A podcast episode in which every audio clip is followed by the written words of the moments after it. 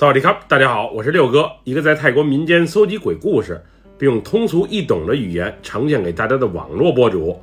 今天带给大家的故事名叫《神秘胶片》，来自一位泰国农摩兰普府朋友的分享。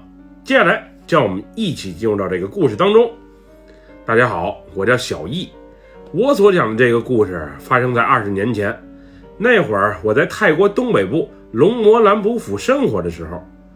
我们老家那里风景不错，自然景观多，农业相对发达。不过因为离繁华的地方实在是太远，所以经济相对落后。对于来过泰国旅游的那些外国游客，估计提到农摩兰普府都没有什么人知道。也就是最近，我们府当地的球队冲上了泰国足球超级联赛的舞台，还给当地啊创出了一些知名度。要不然就更没人了解了。那会儿我们在老家，基本是三点一线的生活。早上起来先去上学，下学后去地里，又或者附近的林子里啊，帮家里人干农活，直到晚上太阳下山时分才回到家里写作业，又或者和家人们啊一起吃顿饭聊聊天和小伙伴们玩耍，也就是农活不忙的时候可以。看电视那就更别想了，即使电有，卫星信号也有，但那是家里长辈的专供产品。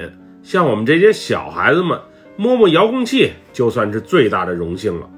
不过每逢佛节，又或者泰国当地传统节日的时候，我们那里啊也是很热闹的。乡里的庙会上，不仅有摆摊卖美食的，还有不少啊玩游艺的小摊儿。但我最期待的。还是在广场上看大电影，虽然当时播的电影啊都很老，有些外文片还没字幕，但我挺享受这和外界为数不多的接触机会。那会儿也只有在电影里，我能瞅瞅外面传言五彩斑斓的世界到底是什么样的。我们村的瘸子叔就是当地的电影放映员，他这人啊脾气不好，总是骂骂咧咧的。我感觉他好像还有点暴力倾向。他儿子，也就是我同学小丽，不仅时常挨打，而且啊，被打的还特别的狠。我那会儿还想，自己的儿子打这么狠干嘛？要真给打出毛病了，那可怎么办呀？不过实话实说，他儿子也确实是够淘气的，往老师水杯里放过小壁虎，往女同学鞋上滋过尿。庙门口温顺的狗被他欺负过，校门口的小卖铺更是没少被他偷过东西。总之，他也算是我们学校的一霸了。有时干的那些坏事也确实挺应该挨打的。不过，即便如此，我还是觉得他爸有时下手太重，脑袋都被用木棍敲出了血，眼眶都肿了，是自己亲爹干的事儿吗？我爸妈虽然在我淘气的时候也打我。不过仅限于用拖鞋甩，拿鸡毛掸子象征性的打两下，可不像瘸子叔出手那么狠。因为我两家离得很近，我和小丽是同学，我妈和他妈以前还在同一个工厂做过工，所以关系马马虎虎，还算是不错。我爸偶尔也和瘸子叔喝喝酒，不过瘸子叔那人喝多了就醉，醉了之后犯起脾气，可是连自己枕边的媳妇儿都打。瘸子叔家里啊有一个专门放映电影的小屋，里面密密麻麻摆放着不少电影胶片，有些是政府给的，有些则是他从外面花钱掏的。据说里面什么样的电影都有，许多还都是来自外国的。我也是听小丽说的，有时他会在瘸子叔进屋看电影的时候也一同凑过去。不过有些电影，瘸子叔让他看。有些电影则直接锁门，不让其他任何人看，搞得还挺神秘的。因为我们那会儿啊，都处于懵懂的青春期，所以都是发育期的大男孩的我俩，还猜想瘸子叔是不是藏了一些成人片，一人独自观看。虽然我俩也有偷偷摸进那屋看看瘸子叔夜深人静独自在看的到底是什么片。不过却一直不敢行动，一是那屋老锁着门，一般人啊根本就进不去；二是瘸子叔要是知道我们进过他那看电影的小房啊，还不给我俩打断了腿。毕竟那屋里全是他的命根子。其实我也就是想想罢了，没想到小丽还真付诸于实践了。记得那是一年年底，也就是水灯节前没几天，天刚一黑，小丽就来到我家找我。小叶，走啊，咱一起去我爸放电影的那个小屋玩会儿。你家那个电影放映室，我哪敢去啊？要是被你爸知道了，咱俩还不被打死？怕什么？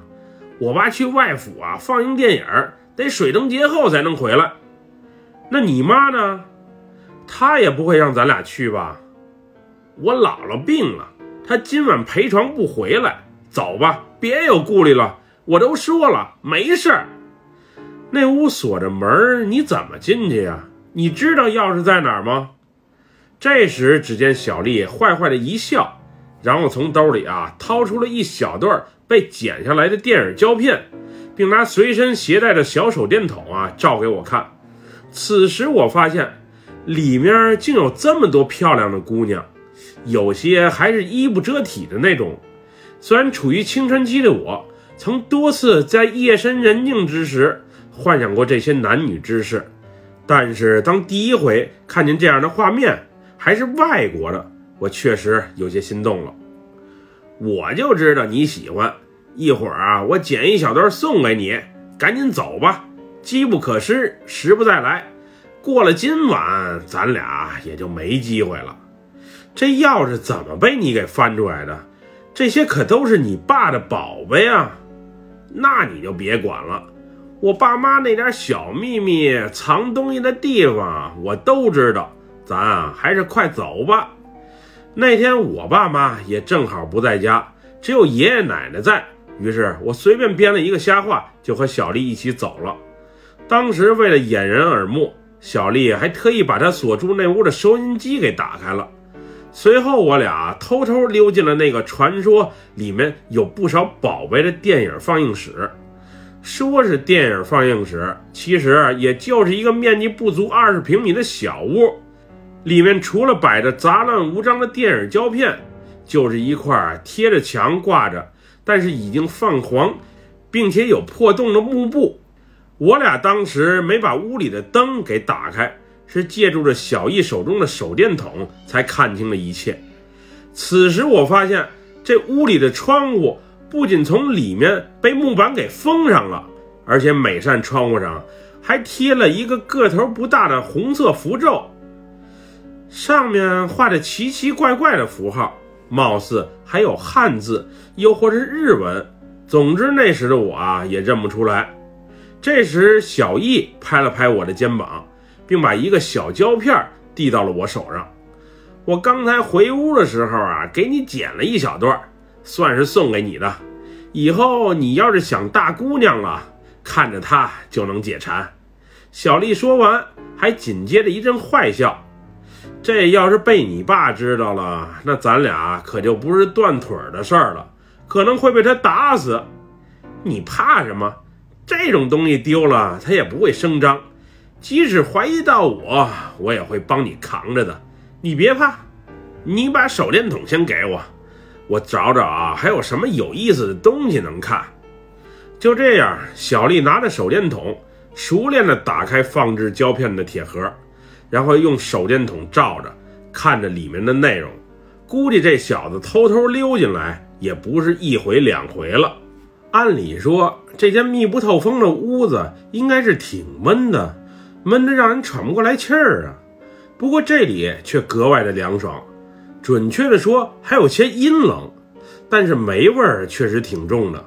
我待了没多久，就感觉有点想吐，出去呼吸了好几口新鲜空气，才觉得好受一些。小易，你看这个，实在是太血腥了。小丽边说边拿手电筒，把胶片上的画面投到了那个已经泛黄的幕布上去。随着他手动一下一下变换着胶片上的画面，我发现这哪里仅仅是血腥，实在是太残暴了。那些人的脑袋被身后的士兵啊给砍了下来，血淋淋的画面啊，别提多恶心了。更让人费解的是，那帮杀人的恶魔们竟然还咧着嘴笑。此后的画面更加的凶残，我当时怀疑这些是电影片段吗？一切的一切实在是太真实了，不会是实拍现实中的事儿吧？小丽当时看着还挺痴迷，并不时发出冷笑声。我当时心里啊不是太好受，于是就找个借口先回去了。小丽，我爸妈应该也回来了，我怕他们见不到我会生气的。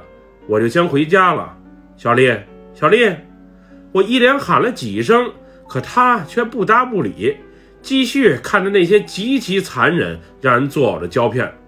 后来我看他没反应，于是自己一人啊就先回去了。我从那间诡异的电影放映室里出来之后，整个人就浑浑噩噩的，我也不知道自己是怎么了，总之就是浑身不自在，脑袋还有些疼。回到家之后，我躺在床上就直接睡了过去，连脸都没洗，嘴都没漱。而奇怪的事情也正是在这一刻发生了。半夜，我是被一阵脚步声，还有凄惨的哭喊声，以及厚重的喘气声给吵醒的。那会儿，我迷迷糊糊的睁眼一看，只见胶片中被砍下来的脑袋在空中漂浮着。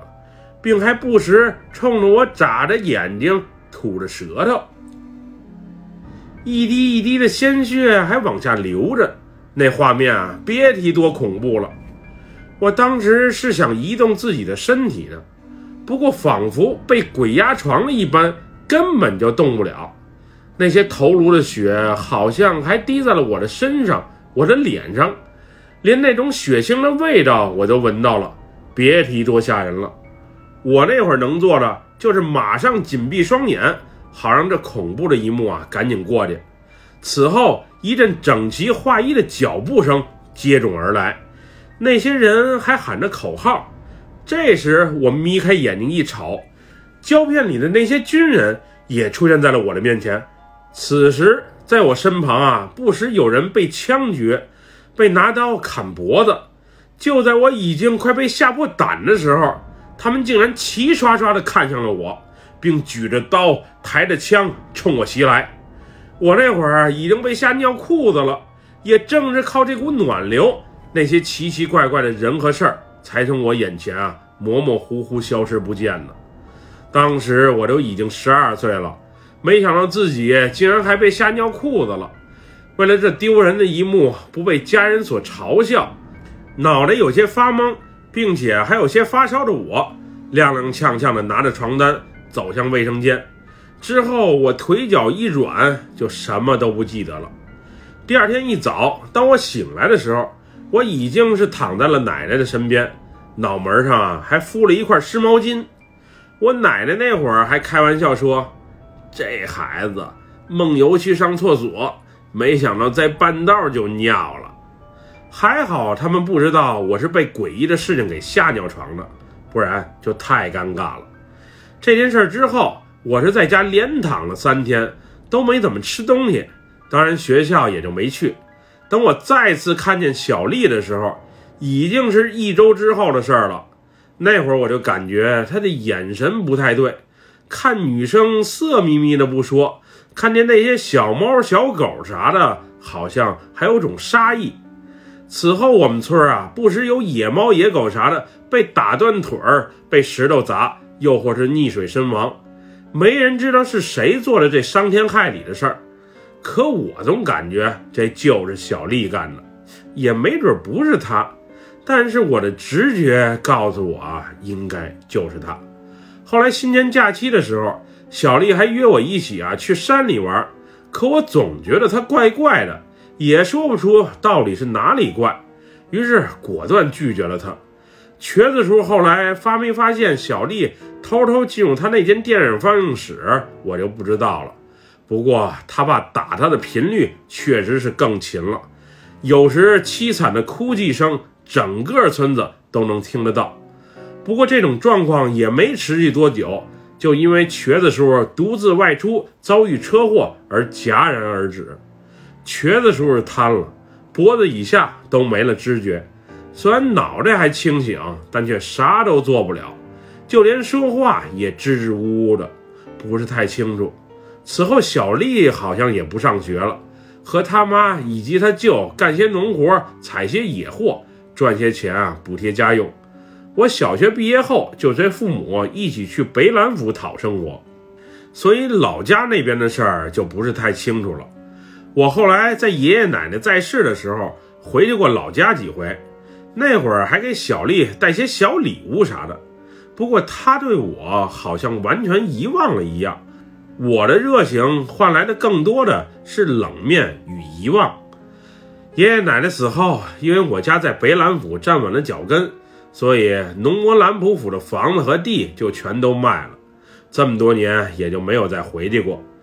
小丽好像是在二十岁左右还结过一次婚，后来妻子出意外死了，应该是上山采野货不慎摔下了山，也挺惨的。之后小丽和村子的状况我就不得而知了。对了，当时小丽给我的那个大姑娘的电影胶片片段，我事后没多久就烧掉了。我觉得这东西晦气，就没有再保留。至今我也不知道那一晚我的经历到底是梦境还是真实存在。不过瘸子叔那间房里的红色魔咒，确实让人感觉挺蹊跷的。后来小丽的黑化，是不是在那间房里看到了什么，受到了什么影响？我要是那天不走的话，是不是也会发生什么奇怪的转变呢？又或者出什么意外？现在想起来，我背后啊还不禁冒起一阵阵冷汗。总之，这世上不该看的别看，不该打听的别听。有时好奇真的会害死猫哟。本期故事就分享到这里，喜欢六哥故事的朋友，别忘了点赞和关注哟。咱们下期节目再见，么么哒，拜拜，萨瓦迪卡。